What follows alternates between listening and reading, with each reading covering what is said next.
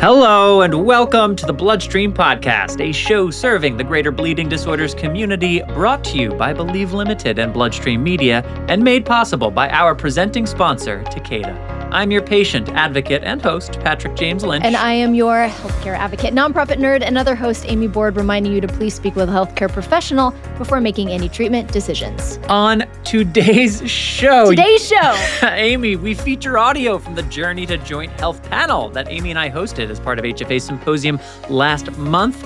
Eight blood brothers shared their experience participating in the HFA led challenge. They spoke about it in the session and with Amy and I during these little baby interviews, little baby interviews that we did with each of them. So, audio from the panel and those interviews will make up the majority of today's episode. You're welcome. You'll also hear from HFA CEO Sharon Myers and board chair Allie Ritcey, and we'll cap today's episode off with our second installment of The Well. The Well. The well. a holistic wellness segment led by Flow podcast host Jessica Lauren Richmond. All that and more somehow coming up on today's episode. Welcome to Bloodstream. Patrick, we have a phenomenal panel today. We I do. mean, phenomenal, phenomenal panel. So we have some new listeners who maybe just started listening to Bloodstream because they heard about it That's at true. HFA, or maybe they wanted to hear our panelists on today's episode. we don't know, but we're glad you're here. Is legit because they're legit. So anyway, I just want to thank you all for listening. Maybe new listeners, welcome. hey, welcome, new listeners. We're excited that you're here. We encourage you to hit that subscribe button on Apple Podcasts, Spotify, or wherever you listen to those podcasts. Episodes can be listened to and shared directly from the Bloodstream Media Facebook page How about that? as well.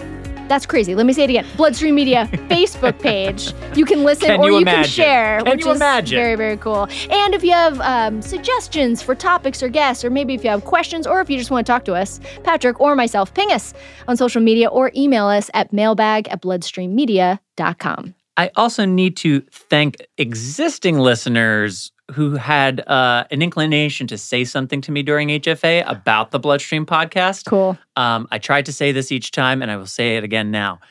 Anytime somebody stops to say, "Hey, the podcast, I really appreciate it for this reason," some people share. One person shared in particular some pretty um, uh, strained personal circumstances during which the podcast was one of their their. This sounds like a little much, but like their beacons of hope, Yeah. essentially, and and their connection to community and feeling normal.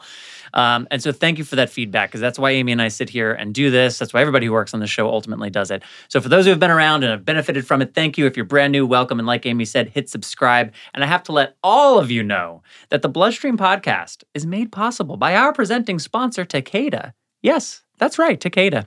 Takeda, they have this website, you may have heard of it, bleedingdisorders.com, where you can learn all about Takeda's resources for and commitment to the bleeding disorders community. Takeda, you see, believes in a world free of bleeds and are dedicated more than ever in their efforts to offer a wide range of programs and support to help patients throughout their treatment journey, wherever on that journey they may be.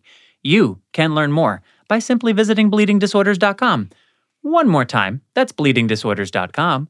And for their founding and ongoing support of the Bloodstream podcast, I would just like to say thanks, Takeda. Thanks, Takeda. Amy, we do have a lot to get to today, so I'm not going to belabor things up at the top, but we're recording this now. It's been like 10, 11 days at the time that we're recording from when we got home from Symposium a bit Mhm. over, you know, a week or so ago. Uh, any big takeaways or reflections that you'd like to share with the audience? Honestly, this panel that you're going to hear Mm. today, it was my favorite part of the conference. Many people came up to me afterwards and said it was fantastic. These guys are great. Their insights are wonderful. This is a like a wonderful discussion not only for patients who are experiencing joint issues and maybe chronic pain and want to um, better themselves or activate you know their physical fitness. This is also for caregivers. This is really for anybody really who is um, trying to get a new routine. They're wonderful. It's a great it's it's a it's a it's a testament to the relationships I think of summer camp. Really, um, you can Mm, tell their mhm. relationships are really strong, and it made this challenge even more fun. And the conversation is just very, very, very fun. You're in for a good listen today. So, again, that's the majority of today's episode. The other piece of the symposium I want to shout out right now, we finished it off with a screening of Bombardier Blood, which was really, really sweet. But I mention that now because we also used that as an opportunity to launch the teaser trailer for Bloodstream Media's newest podcast, The Final Summit with Chris Bombardier. There is a teaser trailer up right now. You can find The Final Summit anywhere you get your podcasts Apple, Spotify, uh, eventually on Facebook, on the Bloodstream Media Facebook page. But right now, go subscribe wherever you listen. Listen to that teaser trailer. We'll talk more about that next time. All right, let's get into the panel. You'll hear from Sharon, Allie, and others. Please enjoy it. And Amy and I will be back on the other side. Hello and welcome. I am your patient advocate and host, Patrick James Lynch. And I am your healthcare advocate, nonprofit nerd, and that other host, also a Marriott specialist, Amy Board, reminding you to please speak with a medical professional before making any treatment decisions. She knows so much about Marriotts. If you have any questions about joints, these Love are your people. If you want to talk about hotel food, Amy Board, everybody. Amy Board. Doesn't it smell like a Marriott the second that you walk in? It is a Did Marriott. you do that? And you were like, a Marriott. What would you expect otherwise? It is a Marriott. Like a Marriott. It's not going to smell like a library. We're coming to you live from Literally HFA Symposium. We're not just in a room by ourselves saying we're live. Normally we're in a room by ourselves. Let me ask everybody in the room right now how are you enjoying HFA Symposium thus far? Listen to that Wow. crowd. Listen to that crowd. What a crap. And as fun as we are, Amy, they're not here for us. They're not. They're here because we are joined by an extraordinary group of eight fellow blood brothers who participated in this joint activity challenge. They completed that challenge, they won that challenge, and they're here today to share a bit of each of their individual experiences and what they learned about their joints, about their health. And with that, Amy, will you please kick us off? Well, Kevin, will you kick us off? Tell us a little bit about the challenge and this particular group that came together to do this challenge. All right, so way back in 2019, in the before times, HFA put on uh, what they called the Joint Health Challenge, Fitness Challenge, and gathered six teams from across the country, up to 10 people per team. And over eight weeks, we uh, each got a, a little tracking, a little fitness tracker, and we averaged our daily steps. And we also had ways to convert other activities like bike riding and weightlifting and, and such to steps. And each team was shown on an app moving across a course uh, from East Coast to West Coast. And so it was a challenge to race across the country virtually. And our team here, the, the bleeders of the Great Northwest, handily won this challenge. Um, and so- Handily. Handily. Handily, he sneaked it. Crushed.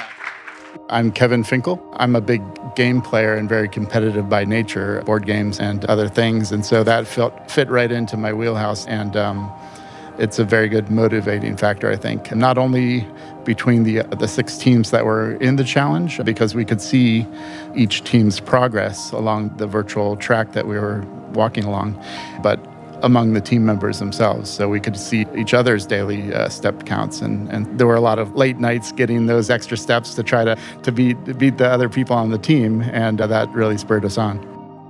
Yeah. We, we first learned about it at the Pacific Northwest Bleeding Disorders education event. HFA came out and presented at that session and, and kind of said, you know, would this be something you guys would be interested in? And Kevin, he was sort of the ringleader of the whole group of blood brothers. He said, Madonna, you think we can do this? And I was like, Kevin, I think you guys should go for it. My name's Madonna McGuire Smith, and I'm the executive director of Pacific Northwest Bleeding Disorders. We used to be Hemophilia Foundation of Oregon, but we represent people in Washington and Oregon, and we decided we needed to be more inclusive. We just really support our blood brothers. We let them kind of do their own thing and kind of guide them and help them, but they kind of do their own thing. And I just love that they have such a community and they just had a blast. together, and, and we were all very enthusiastic. A team of 10 filled up very quickly. We actually had a waiting list. That we're lucky that um, one person had to drop, uh, so Mike over there could join. Uh, you were a last minute addition, Mike. Yeah. It, it, it was a great experience. Did you guys know each other prior? Did you have uh, prior relationships? I had a feeling you guys were strangers. Keith, what were the relationships like that to one another before this began? I I just met everyone just today. Just earlier Today. today, during the rehearsal? This, Just this, this guy in the yellow hat, I don't even know what his name is. Is it Wow, I- I- it's on his name with- tag. Something with the C? Yeah, you just gotta read it. It's on his tag. No, we all go way we all go way back. We go way back. I'm Keith Porter. And when I first heard about the the competition, I was really excited because we're all about the camaraderie and I was already kind of on my own journey. I've been like struggling losing weight, which most people don't believe, like, oh, no, you're fine over 200. I'm like, no, I was fine at 185. So here I am struggling. And then so I figured this is an additional motivation to do it, and where not only are we meeting this challenge together, but we're kind of motivating each other and playing off each other, plus with a little bit of competition in it for a goal where everybody wins. Now, by a show of hands, who had a background in fitness before this challenge? All right, so Dwayne, tell us a little bit about your experience with fitness prior to this challenge. Yeah, well, I think I'm the old guy in the group. I'm going to be 55 this year. And so I kind of grew up in that era previous to prophylaxis and that sort of thing where people with hemophilia didn't really do physical activity. Mm. So about 2009, I discovered CrossFit. Our good friend Pat Torrey was doing CrossFit and I was it got in an amazing shape and I thought I want to do this and I'd heard about the adaptability of CrossFit. So I went down and I met with uh, a trainer who was actually the, the person who founded the first CrossFit affiliate in the United States. He's an old Marine Special Forces, King County Sheriff's deputy. And so I went in and I said, I have these busted ankles. And he said, We can work with that. And I said, Well, I have this destroyed knee. And he said, We can work with that. And I said, I have this really bad elbow. And he said, we can work with that. And I said, oh, by the way, I have severe hemophilia. And he said, do you want to do this or not? And I said, I, I, do. I just want you to know what the picture is going to be. And so we started off very slowly, very gradually. We built up over time. I got super adherent to my treatment regimen because I fell so in love with being active, with moving weight, with moving my body, all that kind of stuff that I knew any kind of bleeding that I was having was going to keep me out of participation. So I got super strict with my treatment. And then I got my level one CrossFit certification in 2010. I've actually done several adaptive competitions for CrossFit, both nationally and internationally. My first ever international competition, I placed third. Wow. Um, since, since then, I've gotten a, a, year older every year, and the kids get younger every year. And the, the last time I competed internationally, I actually destroyed my rotator cuff which had to be repaired by surgery, but I was very proud of that because that was an injury that came not from hemophilia, but from really trying to compete and really trying to find my place. My name is Dwayne Whitus. I am a 54 year old severe hemophiliac out of um, Seattle, Washington you were like a hero to me when I was new in my camp world at Nacho and things. How has summer camp made you who you are? Summer camp was the single most pivotal moment of my entire life. When I was a little kid growing up in Kentucky, there was no summer camp in Kentucky. So the nearest one was Camp Bold Eagle up in Michigan. So at six years old, my parents packed me up and put me on a Delta airline jet by myself and sent me to Michigan to go to summer camp. And um, at, when I landed, there was somebody from Bold Eagle there, a guy named Joe, and Joe came and said, "Hi, I'm here to take you to summer camp." And so, you know, it was 1970, whatever, and. Uh, so it was so i just went with joe to summer camp and so when i went back to like school the next year people would talk about you know what they had done with their summer and i got to tell this amazing story about going to michigan by myself on this airplane and just that sense of independence that sense of community all of that kind of stuff was just it was there and it was evident from like the age of six, and I just never stopped. It's it's family. It's pure straight up family. Corey and Mike were both my campers when I started working at the Oregon camp. So I don't have any children of my own, so watching them grow up has been so rewarding. I want to ask Corey the next question. Actually, some people here don't even know who you are. They're referring to you as the yellow hat guy. So let's get to know you a little better. Did you have any prior experience with logging your activity or exercise? I would say probably not, but we all were given Fitbit uh, wristbands, and that was what was used to track our steps. For me, I'm a big yoga person, but let's be honest, there's not a whole lot of stepping going on when you're doing yoga. In fact, I would be sort of disappointed right when we started the competition because I'd, I'd do like an hour long hot vinyasa class and I'd get 200 steps or something. But the neat thing about the competition is that we were able to then edit our own activities, what, whatever we brought to the table, what we like to do that was physical, that wasn't necessarily all about stepping.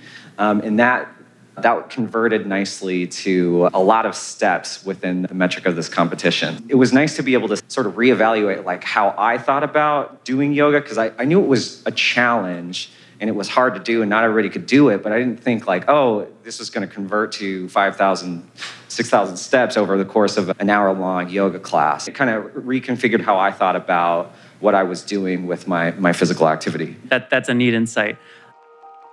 My name is Corey Pierce. I have severe hemophilia A, factor VIII deficient, and I'm now a 35 year old living in Portland, Oregon. One of my formative memories was at summer camp one year. We, we had a memorial or ce- celebration for all the folks that had been dying and who were still sick from HIV and hepatitis. And we released balloons filled with helium out into the air, and then they floated up towards the heaven. And everybody was so sad. And um, I'm just a, a six year old and looking around at everybody, you know, all the older people who had bleeding disorders were all hobbled and they were doing their best as counselors, but it was still kind of a bleak thing for me in my eyes at that moment in time as a as just a young young kid. And i thought man i i, I didn't feel confident about what my life would be like as a six year old six or seven year olds it took me like many many years to kind of get out of that really bleak premonition but i think because i had that baseline dread for what was to come i really at a pretty young age started taking my physical fitness as, as, seriously as I could. I I felt kind of a desperation to try to put on as much muscle as possible to try to prevent bleeding into my joints. Who were your positive reinforcements in those ages in terms of if you put on more muscle, you'll get less injury? Who were the ones that were voicing that? Dwayne from our team, he self-identified as the oldest member of our team, but he uh, he was one of my counselors, and I, I, remember his story about when he got into CrossFit Fitness. He he was taking it really seriously, and he'd already had a lot of joint damage at that point in his life, and I think that was maybe one thing I can point to as, you know, I I saw people really. St- stretching for keeping themselves in the best possible shape to react to anything that comes their way in life. I was doing a summer camp in uh, Hawaii on Oahu, and they had us do a, a, a trust fall. So where you're, you know, you're wearing the harness with the D ring and you're tied to a person on the ground and you climb up this pole like 40 feet into the air.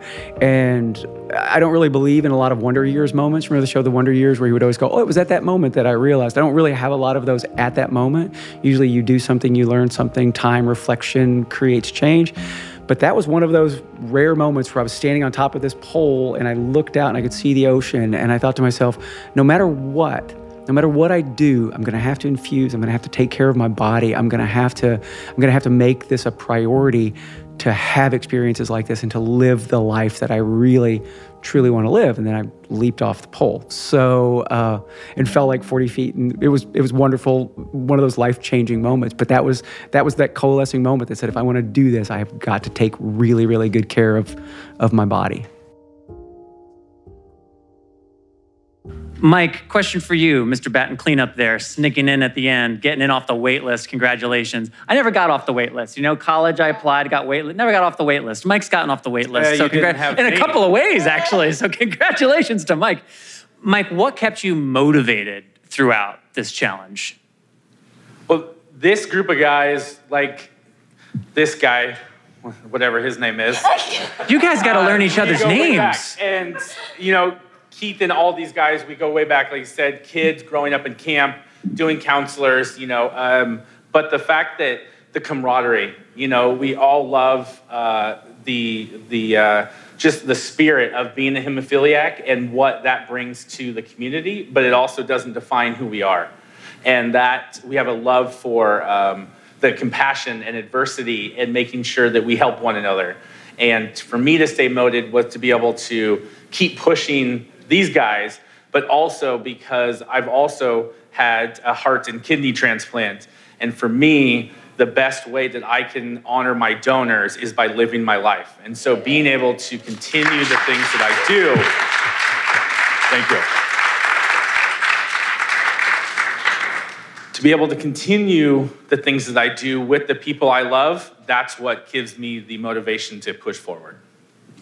That is beautiful, Amy. But just before you jump in with the next question, I want to reflect, Mike. When I first met blood brothers who lived in countries that didn't have access or regular access to factor, one of the one of the real eye openers for, for me or, or moments of frankly spiritual enlightenment was realizing oh one of the best gifts that i can give to blood brothers who are struggling just to survive is to make the most of the opportunity i have living in this country with regular access good medication good care to live as fully as possible and from that place to advocate for them i have to live my best life that's part of my responsibility so i hear that in what you just shared and i just really wanted to have that moment with you mike so thank you for sharing that Thank you. I love the way you looked into my eyes. It was great. And uh, It's always pure. It's always pure. Sorry to interrupt the flow, Amy. oh Amy. man, listeners back home are like, what happened between the eyes between my um, Harp? This next question is for you. What support did you receive from folks around you, and then did that help you at all to keep going? Sure, that's a great question. And I'd like to make a disclosure. I'm originally born and raised in California, so asking a Pacific Northwest person to support a Californian, it's a it's a bad street. it doesn't work out. But in this group, it was different, and I'm very grateful for that. They accepted me, not just because I bleed, uh, but they needed to count my steps, and yeah, and no, it was it was fun. We did collective things. Like Keith and I, the guy over there in the red shirt, I just learned his name. But we went golfing, and we were able to convert that into steps, and uh, so that was kind of cool. And then uh, this guy right here, we went walked the dogs and and went on a few hikes together. Also on the tracker each day, you got to see where individually we were as a team, and you would get little slight nudges or like. You know, certain certain text messages. Wait a minute, who was started- the ringleader? Yeah. Who was the instigator? yeah, it was, it was mostly Kevin saying, "Hey, uh, hey, did you think about walking today? You know, like, uh, Did you think about walking How today? gentle. yeah." No. So it was it was pretty uh, incredible. I, I don't think going into it we were really thinking about possibly even coming in first or second, but yeah, towards the end it was really a singular fixation to get number one. So yeah, so glad we did it. It was fun. It was great, um, and yeah, we would do it again if we had. 100%. Yeah. By show of hands, through this experience, how many of you experienced uh, better joint health? That's incredible. Uh, listeners, every hand went up, just so you know. Matt, tell us a little bit about that. What did you experience in terms of the improvement uh, in your joints? Well, one of the things I've been like, you know, uh, adapting is uh, weightlifting into uh, my, and that was part of my exercise routine. One of the things, and then like, uh, and that's basically, I've never had surgery, I've never done anything with severe hemophilia, have really bad arthritic ankles. So by doing like more steps, walking, that's the only way I'm actually going to have more movement and less arthritic pain in the long run. So one of the things I did, like, I started walking to my training. So I lift weights, and then like during COVID, and I started lifting weights five days a week. And I sometimes like if I'm still feeling arthritic, the walk there, or even the start when I start weight training, it actually helps me improve upon my ability and my ability to do because my ankles aren't getting any better, but I can get stronger around the muscle around like my joints that are having the arthritic issues. What did you learn? What were some of the things maybe that you learned or you gleaned from the other guys on the challenge? Corey is an endless great source of information because he's got a, a doctorate in epidemiology and he teaches yoga. So he's any kind of stretching, any kind of information like that is wonderful. Keith has been, like, you know, like Keith and Dwayne have been working out forever and have really worked, and especially with them because of the mobility issues. They're older guys, a lot of joint issues. I'm slightly younger than them with joint issues, but yeah, it's really good. Just like how do you get past this? How do you like you know uh, work a you know if an ankle doesn't want to you know move, how do you make Cooperate. it move? Cooperate. it, it, when it's uh, being uncooperative, yes. That's so great. Mhm. What were your stretching regimens or what did what worked for you, what didn't? Yeah, stretching definitely works. I mean, if you have arthritic issues, you can start in bed. Maybe if you have a band next to it, start working that out. If you don't, if you're like a hotel like this, you can always put your foot next to uh, the wall and try to like you know put the toes up and kind of like lean into it. A lot of forward stretching. Corey me like get on like you know maybe one knee if you could do that and start working your ankles slowly forward and a lot of chair yoga, a lot of like things you just do around the house until you feel more comfortable. And then yeah, I say uh, get what they call warmed up, get your body warmed up, start walking around, ride a bicycle, do something like that, and that starts getting the, the blood flowing and the joints moving. So That's great. Reed, for you, how did your joints benefit from this challenge? And did you have any unexpected outcomes or, or positive side effects from this challenge? It's interesting you say that. So, as was mentioned earlier, what's really easy or hard for us with severe hemophilia is differentiating sometimes between what's a bleed versus what's an injury. And starting about eight years ago, we had noticed there was instability in my right knee where I could be doing my prophy and whatnot. I might step out of the car or get up to go, you know, uh, ref third base when my kid was in Little League. And I immediately would feel this weird twinge with a, with a tendon on the side of my knee. And so I'd gone into seeing the physical therapist and whatnot, done all these exercises, and they kept saying, Reed, you have an instability, you have instability. I'm like, okay, so what do we do about it? And they gave me all these exercises. However, through a series of cool coincidences right before this, this competition started. One of my neighbors that worked for Boeing, I live north of Seattle, he got transferred with Boeing out to Ohio to work in the space program. And they had this amazing, amazing treadmill, like thousand something dollar treadmill. And they said, Would you like this? My wife, before I could even say anything, said, Yeah, sold, ours. and so, long story short, I started using the treadmill and I'd run on it. And soon I'm doing a mile, soon I'm doing two miles, soon I'm doing a uh, 5K. And I found that the more I actually used the treadmill, this issue went away. And so I don't have an issue with this instability anymore. And meanwhile, granted, treadmills are not outside where there might be uneven ground. I have terrible arthritis in my right ankle. The more I use the treadmill, the less arthritis I have. And it's hard to explain that, other than a physical therapist once told me motion is lotion for the joints. You know, Ooh. so I try to use that a lot. Motion is a lotion for the joints. Wow, I've never Absolutely. heard that one. I want that on a t-shirt. I immediately want that on a t- shirt. We should have had that, That- as merch from this session. it would go over very well at a meeting like this, right? It's not a limp, it's a swagger. Remember when HFA had those shirts? Who remembers those shirts going around, right? That could be the new, it's not a limp, it's my swagger. All right, we'll work on the licensing deal later. You have made a long story short. I'm really proud of you. That's, that- your, your greatness should be acknowledged. This, this is a moment. This, this is a moment. This is a The, moment. the other thing too is, is is figure out figure out that adaptation. One of the things I've, I've learned during COVID, especially, is, is work towards the yes. And if you start off with exercise and fitness and motion and all of those things, if you start off with the I can't, then you never will. So work towards that yes. I, I there's a lot of there's a s- lot of slow walking guys at this meeting, and and God bless all of us, but figure out what's going to work. Work towards that yes. Don't don't settle for that I can't. Whether it's water aerobics, whether it's walking on the treadmill, whether it's riding the exercise bike, whether it's swimming. You know, exercise, motion, all that kind of stuff doesn't have to be competitive. It doesn't have to be hardcore. Consistency is better than intensity when it comes to, to exercise and, and sanity over vanity in every single situation. Wow, the wanna that- slogans are just like nonstop. I know. I'm about to start a whole t-shirt business. Yeah, you guys are champions of words as well. I, so, uh, did anyone have a moment of I can't that you had to overcome or work through as part of this challenge? Mike, can you speak to that? Yeah, so definitely the the I can'ts can sometimes take over the I cans. It's like a mental game. And especially I not only do I have hemophilia, I have transplants, I have osteoporosis, and I have arthritis, all because of the things I've been through. But I wasn't gonna let that determine what I could do.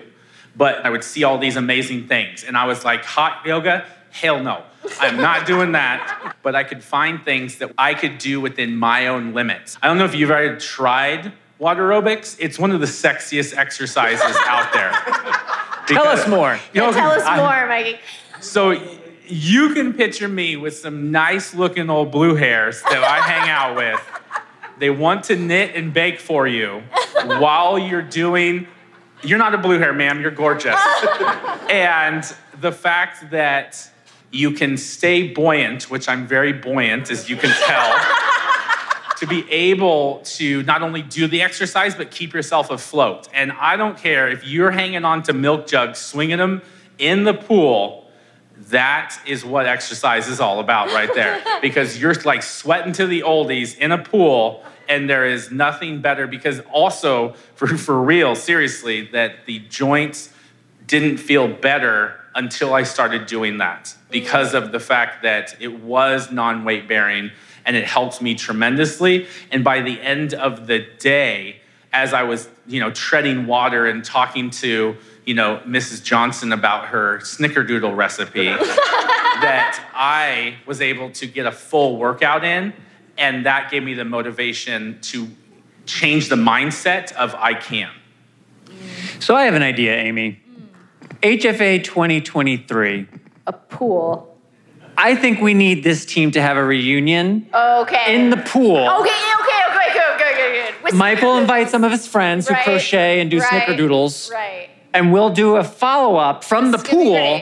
We'll From get the the, mi- we'll get the right kind of microphones. We'll do a follow up next year. So we'll, Yep, we'll run I'll this bring up the the chain. pool noodles. Please do. Yeah, we need all the Yes. right equipment, Oh yeah. and we'll run this The up the chain. floaties. And that's what we'll do run next this up year. the chain. Yeah. nice couple in the elevator, and I'm happy to tell that story. And they just found out their baby has hemophilia two months ago. And they Okay, came we here, are so- rolling. and I will not, I don't even catch their name, so. So thank you both for joining me here on Bloodstream. If I could start with introductions, Allie and Sharon, introduce yourself and what do you do for HFA? Yeah, I'm Allie Ritcey. I am HFA's board chair. So I've been on the board um, about six years now, and I became board chair about a year and a half ago. And Sharon Myers, I'm the president and CEO of HFA. I've been here six and a half years, but only CEO since January 2020. That was a interesting year. And then six weeks later, we were locking everything down and changing symposium to virtual. So it's been uh, an interesting ride, but wonderful on top of that. So I think listeners will, will last have heard you on Bloodstream in December, your interview with Amy. Allie, has there been anything about Symposium thus far that's been particularly surprising or notable for you?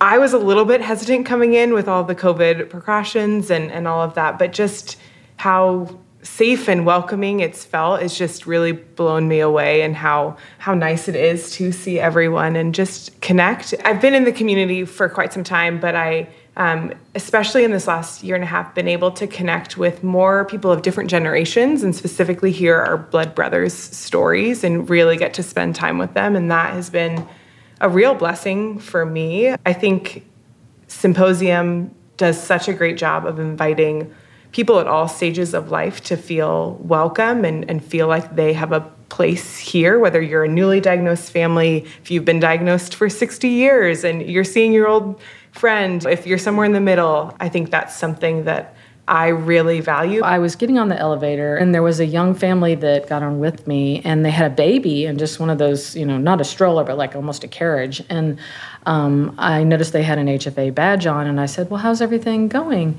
And and all of a sudden, she just lit up, and she said, "Oh, everything is going great." And she said, "We just found out our son has hemophilia just two months ago, and we noticed that this uh, conference was going on, and we thought, yeah, we have to go to it." And she says, "We are learning so much." She's like, "Everybody's so friendly, everything's just organized," and she's like, "It's just great." And she just kept smiling, and I think to myself how did she feel two months ago when she found out her baby has hemophilia Yeah. to today on the elevator and having that hope and i'm not going to talk anymore because i'm going to cry but but i just really felt good and honestly that's our why that's why all of us are here not just hfa but all of us I just want to thank everyone for, I mean, this is our first, you know, big in-person event. So just thank you to all of our sponsors and just community members for taking a chance and coming. I'm just really excited, not only for Symposium and how it went, but also just the the energy of how that takes us into the rest of the year and next year. Yeah, and I just I want to thank everyone who attended this year. I mean, we are the first patient advocacy organization out of the chute to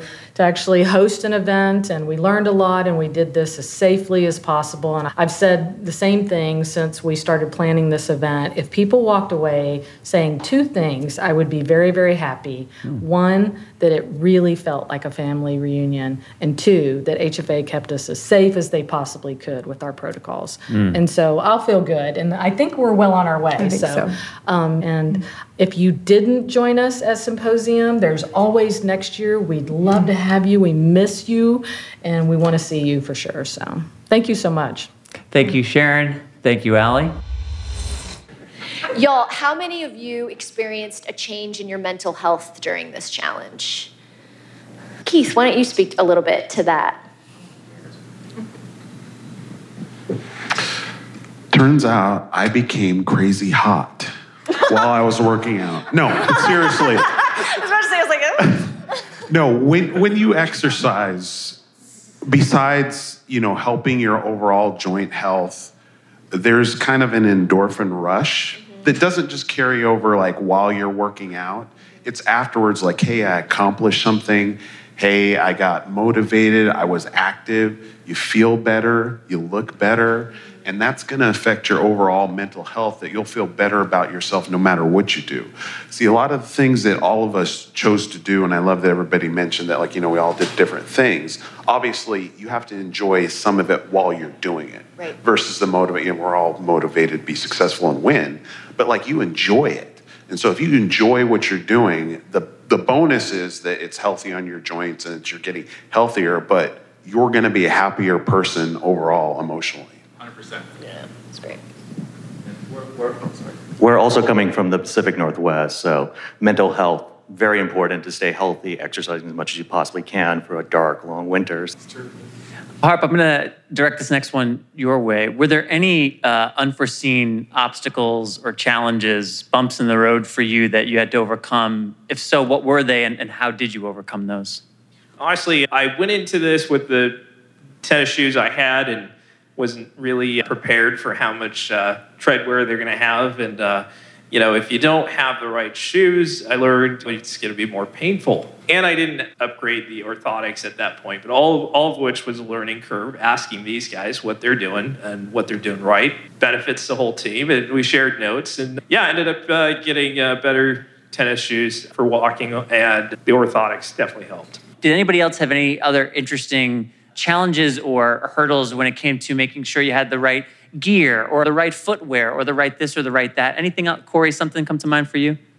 Yeah, I think around the time this competition was, was happening was the fall winter period, and you know we're not getting those steps inside.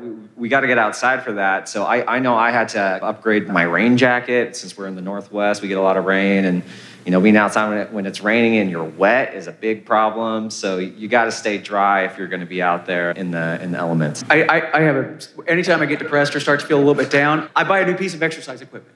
It's just something I do for whether it's uh, resistance bands or some more plates or I, whenever I feel a little down, I go out and buy myself a new piece of, of exercise equipment or, you know. So if we go to your house and it's just overrun with like, We'll just It's know, awful. Be like- like, It's- my, you my okay? garage, is- my garage is nuts. I mean, it's really, really fun in there. Keith, did you want to get in there as well? Um, Qu- equipment, uh, mine was more like gear. I went in because what I was trying to do, other than just win this competition, was to lose a little weight. And so what I got was one of those old school sweatsuits. Like, like, the, like, the, like, like, like the wrestlers would wear, like, like it's covered, you, like, yeah, and like Yes. Rocky style. Yes, yeah, and so and with the hood and like you know everything you do, you're you're sweating to death, and like you know you're going back and watching Vision Quest, you know, doing, yeah. So yeah, that's that's equipment not everybody has, but I was doing that. I mean, it takes a half hour to take it off, but Wow, I feel like this conversation took a turn. I wasn't like psyched until. Do you have a picture of this? I do, say but yes. it's, it's just from here up. Dang it. Okay, well, my next question should HFA do this challenge again? Jeez, just if we can see Keith in the suit, my goodness. No, seriously, why do you think HFA should do this challenge again? Dwayne? yeah, no, I'll take that one. Um, it, there's that motivation of friendship. There's that motivation of wanting to crush the competition. And and I, I look out there, I, I see Miles. Miles got good ankles. I'd like to I'd like to be in a competition against the young guys. I'd like to be in a competition against the old guys. You know, it just it just makes it fun. There's there's bragging rights. It's just good fun. It's it's good to be with your teammates. It's it's motivating. It's it's all of those kind of things. And we got to move. Motion is important, and competition is great. I was actually pointing this out earlier the fact that everybody in our team is a severe hemophiliac. Uh, there's three inhibitors, X inhibitors, a double organ transplant, you know, survivor, like, and we won. I mean, we did this. You know, going against mild, it's fantastic. We did a really good job. Kevin, did you want to add some thoughts? Yeah, yeah. You know, anything that encourages uh, people to move more and, and be more fit is, is a great thing. And, and what we found to a great de- degree was the, the competition aspect was, uh, was very motivating for us. So we, we'd welcome, welcome uh, another challenge. Who came in second? I don't know. Ooh. Doesn't matter. Ooh. It was 2019. I, yeah, who can remember back that far? Uh, yeah, okay. Well, I, I feel like as the defending champs who very clearly are interested in any kind of rematch or challenge, you should call the terms and we should just put out there a broad Yes. challenge to any kind of team that wants to get together. Uh, I love it. it's already, there's new teams forming in the audience as we speak. Yes. It is getting so intense in here. It's getting Amy. dicey in here. I Wow. love it. The- Mike, do you have some thoughts? Yeah, I just wanted to say that when we did this competition, started this competition, I was in a bad place mentally. And this helped pull me out of the funk because, you know, tr- transplant life is hard. The ups and downs, not only am I hemophiliac, but I'm also a transplant recipient. And the day to day, the ups and downs, the med management, the doctor's appointments, all those things, it's a lot. And so I wasn't feeling 100%. But this and doing this got me out of that funk and it, it filled my bucket. And that's what helped me persevere, continue to move forward, if that makes sense. Yeah, absolutely. Thanks for sharing that. So let's let's do one last thing as a group before we invite questions and answers for our last 15 minutes or so. We'll start read at, at the end with you and we'll kind of zigzag through. We'd love to get everybody to weigh in on this. Is there one thing that you haven't had a chance yet to speak to, one takeaway that you would like to be able to share with people here, with people listening to this through the podcast? Something this challenge taught you that hasn't yet come up. Reed, we'll start with you. And I would love, and I would just one more ask. Uh, just introduce yourself a little bit to the audience. Say your name and then the question. Since we didn't do that in the beginning. Sure. well, I just thought it might be a nice thing. So I'm Reed. I bleed. there you go. So for me, what's cool about this whole thing was lasting change. So I've done different athletic things, like I'm sure many people here in the room that you've tried different things. Like I was in college, I was in marching band, I played baseball in high school, but I was more of a bench warmer than anything else. Shh, don't tell. But my whole point of all this was where was I at? Just like Mike just mentioned, where was I at when we started this? And so, just like a lot of people, I had some body image issues, especially like my wife would go outside, rain or, or shine, and it's more rain in the Seattle area, and she would go run a 5K or 10K in the rain and come back soaking wet, like, yes, look what I did. And I'm like, ah, yeah, good luck on that. And, but then we started this thing, and I felt like, because in my brain, I always thought, I'm gonna look odd or out of place on the street running. And so for me, the treadmill was perfect because I can just run like crazy. And then I realized I could run farther. I mean, because it all started out, I called it nerd walking. Like, I can walk really fast, 4.25 miles an hour. And like, really fast. And then it turned into, I can jog a little bit, sure. And then it turned into, I'm running more. And then it turned into, I bet I can do a 5K, a virtual 5K. And I did one of those with like the Clot Trot, which is Southeast Washington. And then before I know it, my wife's like, I wonder how fast you could run a mile. So I'm like, I bet I could run a mile faster than 7.5 miles an hour. I did like 7.8, and she was shocked, nonstop. And my whole point was, this has inspired me to do more. And today I use the treadmill at least four times a week, and it's all your guys' fault. Thank you. Wow. See, uh, Matthew Taché from Portland, Oregon. One of the things I loved about this was just the group dynamic of it all. Like we would do things together. We would get together. I'd get together with Kevin, get together with Harp, and we would do things. And that's kind of continued on to we're actually now doing a yoga workshop right now with three of the guys in this group as well, and trying to figure out what yoga benefits and all that. So we're doing that like once a week, and that's really great. The one thing I want to leave everybody with is any kind of activity and any kind of progress is progress in the right direction. I mean, a lot of times when people get on a workout plan or an exercise plan, or I want to lose this much weight, it can be frustrating because you don't get instant results. But as long as you're trying and you're doing something that counts. You always got to make sure your your own internal motivation too. I would be in the pool now. I'm lap swimming. I'm doing these weird kind of after I'm lap swimming and I'm doing these resistance things in the pool and then treading water like for 15 minutes and then the last 10 minutes with your hands only, which is really, really difficult. And total strangers would say, What are you training for? Hmm. Like, like, what are you training for? Like, like you- as hard as you're working, like, and probably like, are they worried that I'm not gonna, I'm not gonna make it, I'm gonna drown and stuff like that. But that, when a total stranger's a lot, like, I can see you're working really hard. What are you training for? And I'd say life. Oh. I mean, also, I don't want to drown, but also life. Thank you, Keith. My name is Mike Hargett from Portland, Oregon. And the one thing that, for me, uh, that I've realized is that when you set goals, I, it's, it's always good to set goals because it gives you things to attain. But setting obtainable goals is key. You can't set these pie in the sky goals because then if you don't reach them, you won't get that energy, the good juju to keep moving forward, the motivation. So I like to set small goals, crush those, and then get to the bigger goal. So I like to say that small goals lead to big success. And that's what I learned and I continue to practice in my day to day life. Mindset is everything. Who are you? Dwayne Whitus, Seattle, Washington. Sorry. Uh, but mindset is everything. I mean, don't diet and exercise, eat and train. Set your brain, get out of your own way, work towards the yes. Get your mind right, do what you need to do.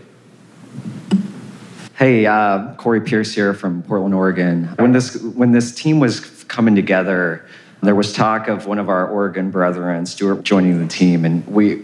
I think we would all say that we would he would have been the rock of the team. He probably would have done more steps than anybody, but he didn't make the cut. He didn't he didn't sign up in time. So Sorry, at that moment, I thought I was going to have to be the step master, and this felt this was a big burden for me at the time. But uh, when, by the end of the competition, I got to be honest, I don't even think I was in the top three with this group, and I I can't remember who who was top step leader. I bet the top step leader remembers.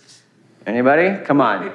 Ooh, tell him. Let's be real. It fluctuated. It really did. I mean, it would it would go up and down. Um, there was a guy who's not here, Jess. Jess would ride his bike to work every day, and all of a sudden, and it would move throughout the day. And sometimes I'd look and I'm like, "Ooh, Harp's ahead by like 2,000 steps." I gotta catch him, you know, so it'd be like 10 o'clock at night, and I'm running around the neighborhood, you know, trying to try to get those extra 2,000 steps. So it wasn't just crushing the rest of the country. It was, you know, with, with It's an internal competition. Yeah, it, Oh. was, it was just good fun. Yeah. That's healthy. That's good. So I, I guess what I'm saying is, uh, you know, I I was really impressed with the group, and you know, everybody everybody really pulled their weight. So. For sure. Cool. Thank you. Kevin Finkel from Portland, Oregon. I think my biggest takeaway from the whole competition was that you don't need to have a, a regular workout schedule. You, you can do little things. I, I found myself walking walking the dog more. I, I do geocaching, which is kind of a like a treasure hunt. And so I looked up all the geocaches around my house within a couple miles, and I made it a point to walk to each one of those. And uh, so kind of connecting it to things you already love to do. Another example, I play in an African um, marimba band playing Zimbabwean music. And uh, so that's a great body workout and swinging big bass mallets. And uh, sometimes doing three to five hour gigs at a farmer's market, you, you do, you get some workout in and, and that led to a lot of steps. I would find myself parking further away when going shopping and not, not looking for the close spot and just little things like that throughout your day. Just move more and you, you get fit. Wow. Just learned that Kevin does amazing drumming for five hours Yeah, a time that- at the markets. Yeah, That didn't, that, wasn't expecting to hear that. Was a nugget. That was so good. My name is Harp, man. So I'd say I know there's probably a few caring doctors and nurses in here, so I, I did listen to them because you cannot possibly get up every day and do 10,000 steps and do it without clotting factor. In my case, that wasn't going to be possible. So I think that it further, and maybe I'm speaking for the whole group, we had to stick to our regimen and in order to stay healthy and to be able to do it every single day. So whatever kind of movements we chose to do, but Because getting a bleed would mean less steps. and I would get that text message. No. Well, first of all, thank you. Congratulations and Yes, thank you guys yes. for sharing. So great. Congratulations. Because just listening to you, like I, I have more energy about Yeah. exercise and fitness. I'm kind. I, I'll be honest. I'm jealous of the camaraderie that you about say, built so around it. Like it's contagious. And yeah, it's very real. I can feel it. We would love if you would stand up and speak into the mic so we get your audio. But does anybody have a question? How did you focus on nutrition to keep your body going with your proteins and carbs? I was just nerdy enough. Even before we got the little tracker device, I did the little MyFitnessPal app. I was literally entering everything I ate and everything I drank, and it would actually give you whatever your macro is. So you could tell, like, hey, calorie deficit today. I this think is that- how much proteins I had today. Yeah, I, I totally agree. And I would say uh, for me, if anyone knows me, I, I talk your ear off about vitamins, but it really did help me to stay on top of all the anti inflammatory stuff I took. So, and that was a big key thing to keep going. Anybody else thoughts on nutrition? Chef Mike. Yeah, there we go. It's definitely the stigma is that healthy food isn't delicious, and that's ridiculous because healthy food can be even more delicious using the good fats, like I am, good fat, like avocado, you know, all those salmon, things like that. So making sure that I incorporated those things while I was exercising definitely gave me the good, like the good juju to keep moving forward. Questions, questions. I see Oh, a hand we got right one over back there. here. We got one back here. How did you guys work through pain? Even going for a long walk, your hips could be shot later that night, the next day. How did y'all work through that? How did you stay motivated? One of the things like with pain, so you wake up, you have maybe you have the stiff like ankles, you have stiff knees, something like that. You get up and you don't think you can do it. You don't think you can physically actually do any activities. But the more you do do it, the more like the motion of the lotion kind of thing that Reed said. Um, yeah, the more activity you do, the better it gets. If you need to rest, you know you have to read your body and figure out if you got to rest that day or not, so you can do it the next day. But if it's something you know you can overcome, you start getting that. You start picking that up. and You start learning about your body, and nobody knows your body better than yourself. So. And ice, cryotherapy, massage, foam roller, whatever kind of stretching you can do, whatever kind of mobility exercises you can do, any uh, anything that you can do to take the inflammation away. Pain management is very, very real, and you've got to be super, super proactive about it and and figure out what it is that's causing where, where the root of it is. Like you're talking about your hips. You know, if, uh, can you can you roll out your IT bands? Can you work on your glutes? Can you can you do a little bit more uh, very very slow gradual range of motion exercises after you've done your whatever treatment it is that you're doing? And I, like I said, I'm a huge addict to ice. I still soak both my ankles in in one elbow in ice practically every night. I'm with you. Ice definitely helps. Along with that, I mean, it's just kind of the point Matt was making is very crucial is that, you know, the first day is going to be tough. And then the next day, you just power through the first 20 steps. And you're going to expect that little bit of residual arthritis that's going to be bugging you. But you got to have that mental game to power through it uh, as long as it's not a serious bleed. Pain's a part of our lives. It's going to be there. It's the relationship and how you look at it. It's actually Corey once gave me a really awesome book called The Gift of Pain. If anyone wants to order it on Amazon, an amazing book. I feel like we're all echoing each other because it's it's kind of what we all do. You learn at a young age, being a hemophiliac, you adapt, but you also do what works. If it doesn't work, don't do it. When you're going to find ways to make it work for you.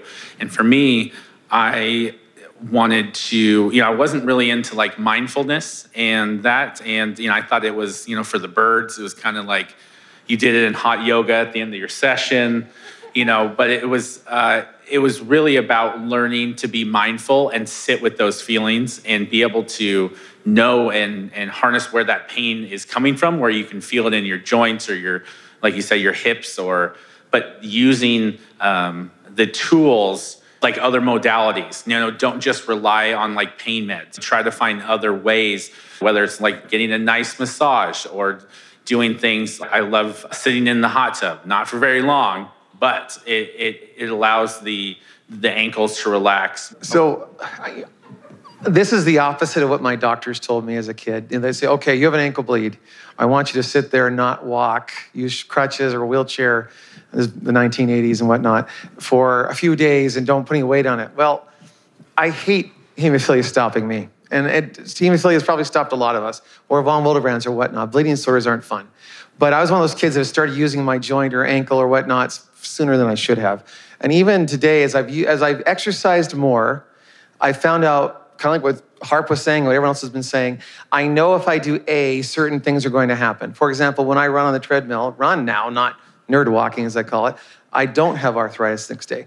So my whole point in all this is as you do more, you know what your body will let you do and not do, but don't let the knots stop you from ever continuing. Final word on pain from Corey. The one thing I'll add is every every pain in the body is multifactorial. There's many different contributing factors that might uh, contribute to whatever we're experiencing in our joints or wherever else in our body.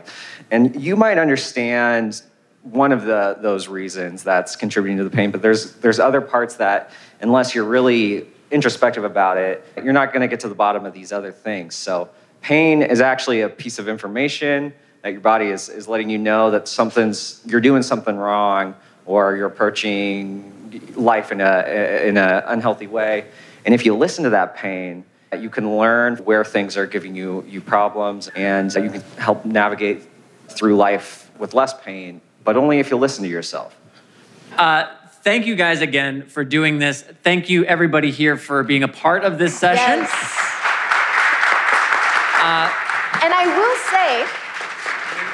to your point, I mean, this will be uh, an audio podcast for you to enjoy. Um, please subscribe to the Bloodstream podcast so you can get this episode and all the episodes that we have. It comes out bi weekly, and we'll hear more from these guys. We're going to get more tidbits and a bit of their story, so get to know them deeper. one more time, thank you so much, and have a great rest and of your these symposium. guys. Thank the champions. The champions.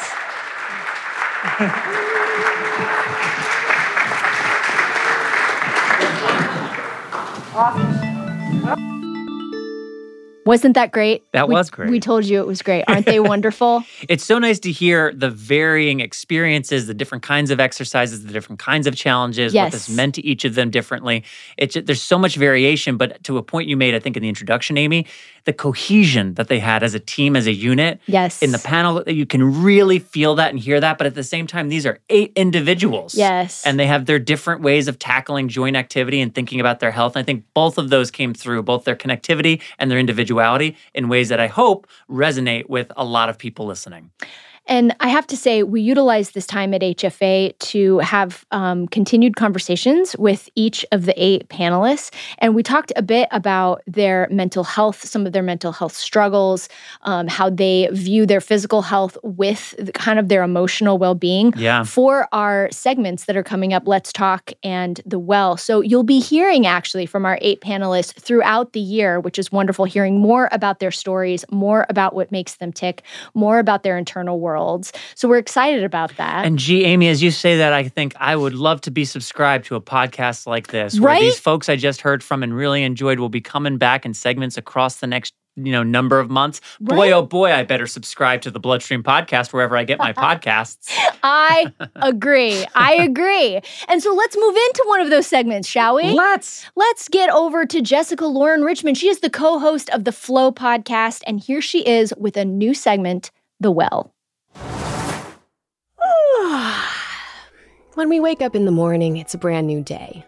Yesterday is gone, dead, if you will, and today is born anew with the sun rising, fresh life.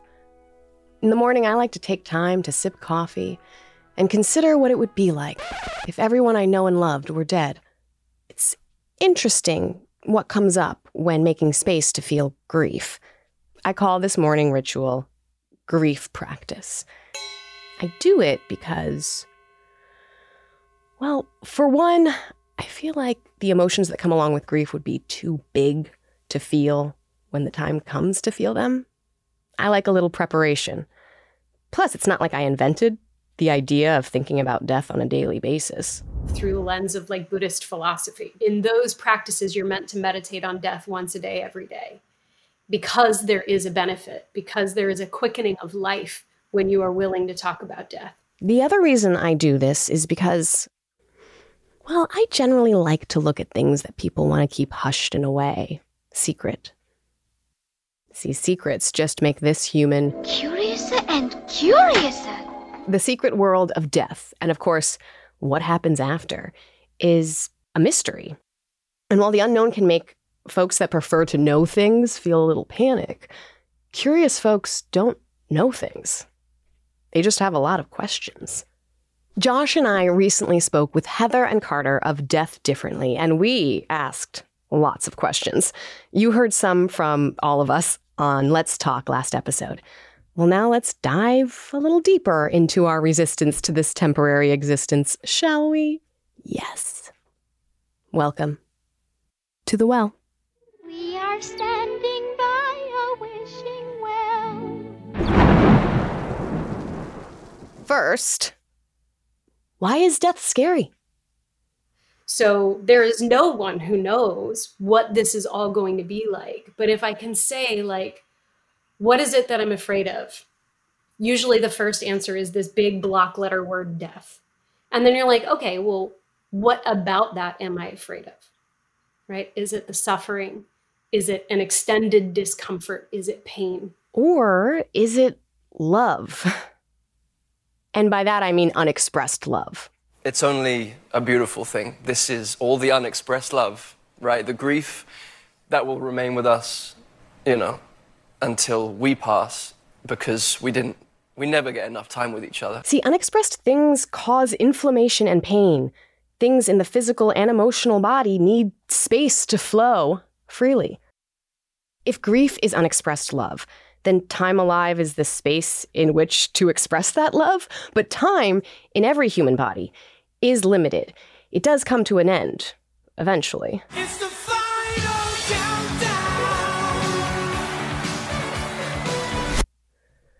So life has an endpoint.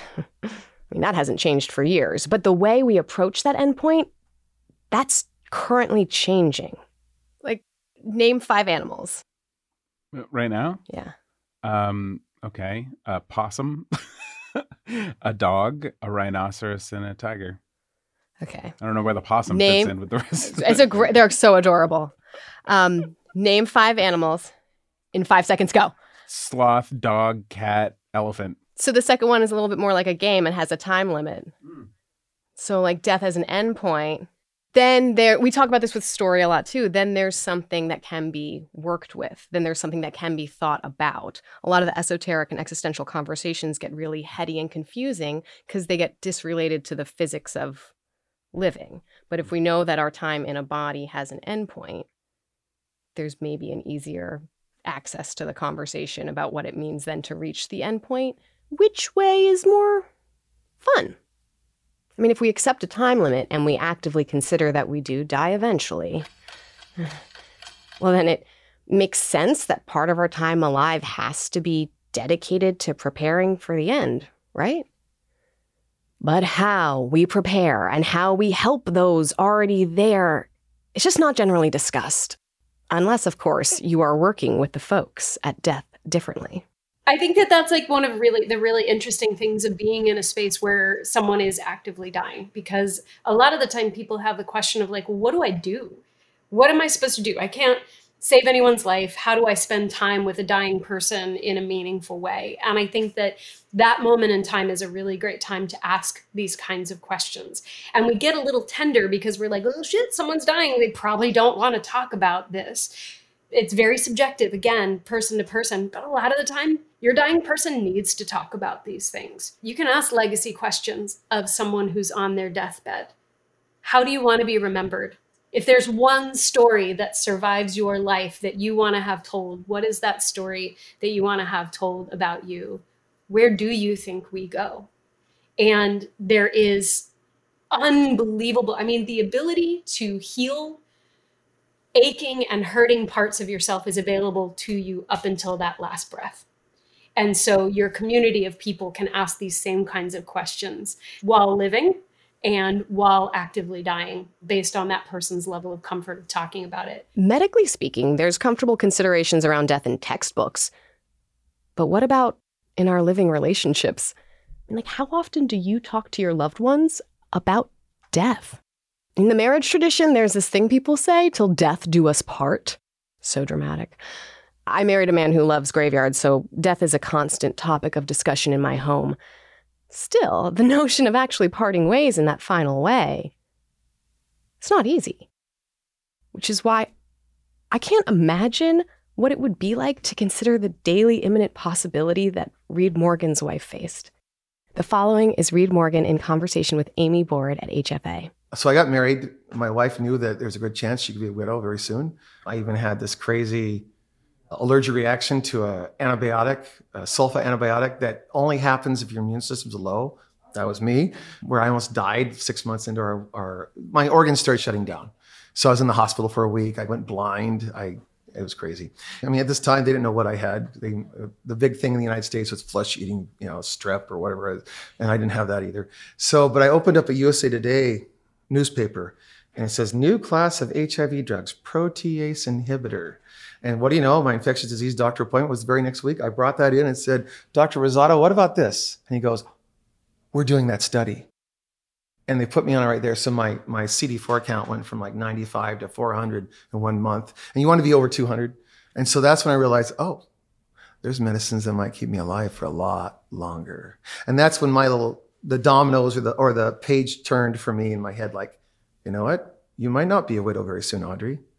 You might I might be living a long time. Sorry, I might be living a long time. Here we are, almost 28 years later. What a wonderful surprise to change the time limit on the final countdown? Yet, even in the best case, long, happy life with loved ones scenario, we must entertain the possibility that we will live to watch someone we love die. How can we do that lovingly? How can we make the space and time to be with our loved ones when death is imminent? And surely each individual processing death could use some support, like a doula. Heather from Death Differently happens to be a death doula. I asked her some more questions about what death doulas do. La. Death doulas, that work expresses in many, many different ways.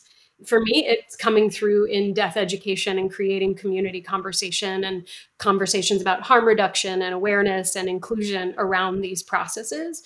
But doulas can be hands on, they can come in in the bedside and be sitting vigil and teaching family members how to be in a space with dying because for people who haven't been with it is very foreign and often very scary as well as being emotionally charged because of your connection doula work can sometimes be being in the household and doing the dishes and taking out the trash and offering to make phone calls or run errands because it's the thing that you're taking care of some of administrative life things that are overwhelming when you're a caretaker of someone who's dying.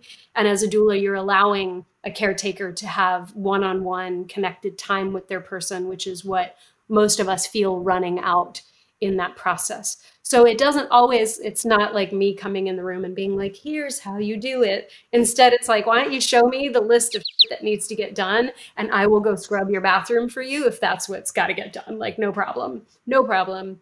Doulas can come in beforehand when people are perfectly well and healthy and we can help people depending on what the doula's focus is navigate the bureaucracy of death. Ooh, bureaucracy. We won't dive into that here. There are great resources for support through Death Differently for that. I just have more questions. And I am using the editorial we here. How much time do we have? What do we do with the time we have? Do we direct all of our attention to extending the time? Do we spend time worrying about the things that might kill us? How much time do we spend on the things that could kill us? How do we define ourselves? Do we define ourselves by how long we've been alive? Do we define ourselves by our health or our unwellness, our illness, or disease? Soft fade back to Amy and Reed at HFA. How do you feel like you've evolved because of your bleeding disorder or, or and HIV, I guess like how has it made you who you've become while while not defining who you are? You know, like when you make a sword, you put it in the fire and you beat the crud out of it, and then you douse it in water. That's like your your your trials in life. And then you do it again, you do it again. So I think no matter who you are, whether it be hemophilia, HIV, hepatitis B, C, whatever, you, we all have trials and experiences in life that make us who we are, for better or worse. And I think it's made me a better person. I, I mean, but it's also given me some weird opinions too. You know, you'll hear people say, I want to die in my sleep, or I want to die instantly, or, or a heart attack and be done, where I've seen 14 of my friends pass away from HIV growing up. In fact, that's one of the reasons why I went to college out of state, so I could conveniently miss their funerals because I knew they were dying. Sad stuff. But because of that, I've always wanted to, knock on wood, to have that time to say goodbye as those ones, those people did, because they had that chance So even though that might be a cruddy way to die, like cancer or something, again, I'm not worried about HIV. I'm worried about the other normal things in life, the number two, one, two killer heart disease and cancer, where I wish I could have the time to say goodbye like these friends of mine did. So that's my perspective. Hemophilia doesn't stop me. HIV doesn't stop me. I worry about heart disease because you can't really look in there too easily. and I like yummy stuff that may not be as healthy as it could be. so I try to run it off, like maybe I'm helping my heart, right? If you run, run, run, you help the heart, you live longer, boom, shakalaka laka, life's good. At the well today, I've learned about how to prepare for death by way of enriching life. Like Reed says, you know, you do the things to make life a little better, a little longer. And you reach out to those paving a path and new ways to approach the final chapters. Amazing individuals like Heather and Carter are doing the death work, finding ways to bring peace to the marvelous, messy process of dying. And I wonder one more question Are there similarities in the mess and magic of the exit, death, that also exist in the entrance, aka birth? Can I ask one more question about doulaing? Why are there doulas for both birth and death? in those few moments you lose your person and those first few weeks first month people are really there to help you life doesn't stop they go back to their lives and your grief is with you every moment. Like 6 months later your person is still dead. And so to have someone in your care community who is consciously keeping up with you doula work can look like that. Its relationship to birth doulaing is very very similar because I often will say that you're standing at two different sides of the doorway of existence when you are there for a, a, birth, a body coming into the world, and a person leaving the world. And a birth doula is not the doctor. She's not the woman giving birth. She's not the baby. She's this extra layer of support and care that is there advocating for the person giving birth similarly, death doulas do that kind of work. We are there creating space and advocating and holding space for this person who is leaving the world because death is a labor of its own kind. If I've had the conversation with someone of what they want their ideal, if you could, you know, design your death process, what would you like it to look like? And we've had those conversations I get to be there on the dying person's behalf to remind their family you'll remember that this person wanted soft music playing, or you'll remember that this person wanted to hear stories of times that they made you laugh. Well, indeed. We need support to make it to death, just like support is needed to get to and through birth, which is something we'll get to discussing here on The Well eventually.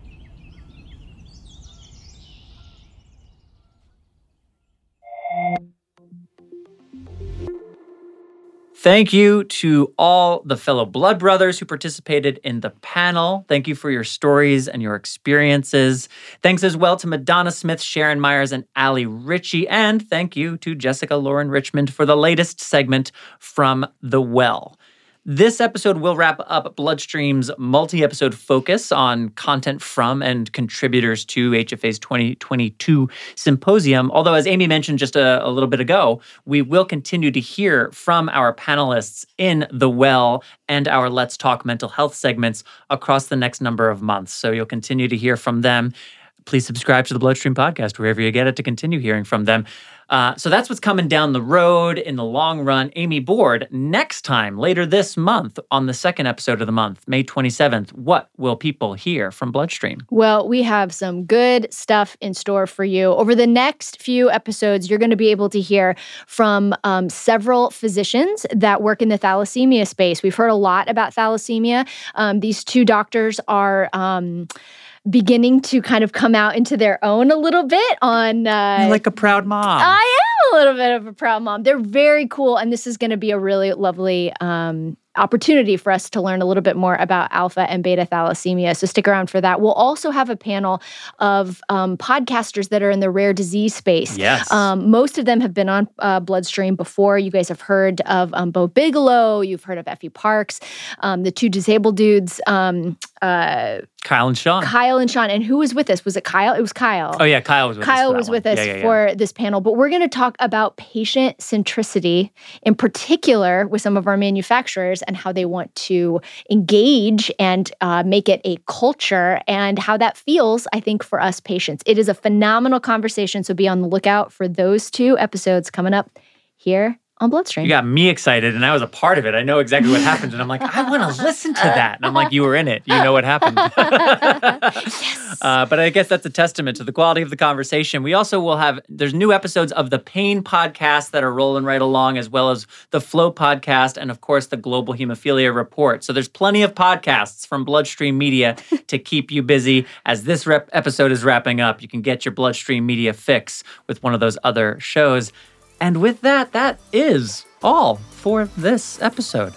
Reminder to subscribe to the Bloodstream podcast wherever you listen, as though I hadn't said that six times already, and share this episode with family, friends, and colleagues to make sure that they can benefit from the wonderful content that the Bloodstream podcast has to offer. I agree. Also, if you Mm. have a health topic or maybe even a bleeding disorders topic that you want us to discuss, oh, you should let us know if you, you do. should We would love to hear about that. let us know. Is there an expert or a guest that you're dying to hear from? You should Tell let us us about know. that too. Maybe you would like to be cast Ooh. in one of our films or podcast storytelling opportunities. Yes. How we could- were in the news recently We for a little were bit of a thing we're casting right now. Yeah, so. it's kind of a thing. Anyway, if you want to do that, maybe you should email us That's at mailbag at bloodstreammedia.com or you can connect with us on social media. You'll find Bloodstream Media on all of them. You'll also find Patrick and myself on all of them.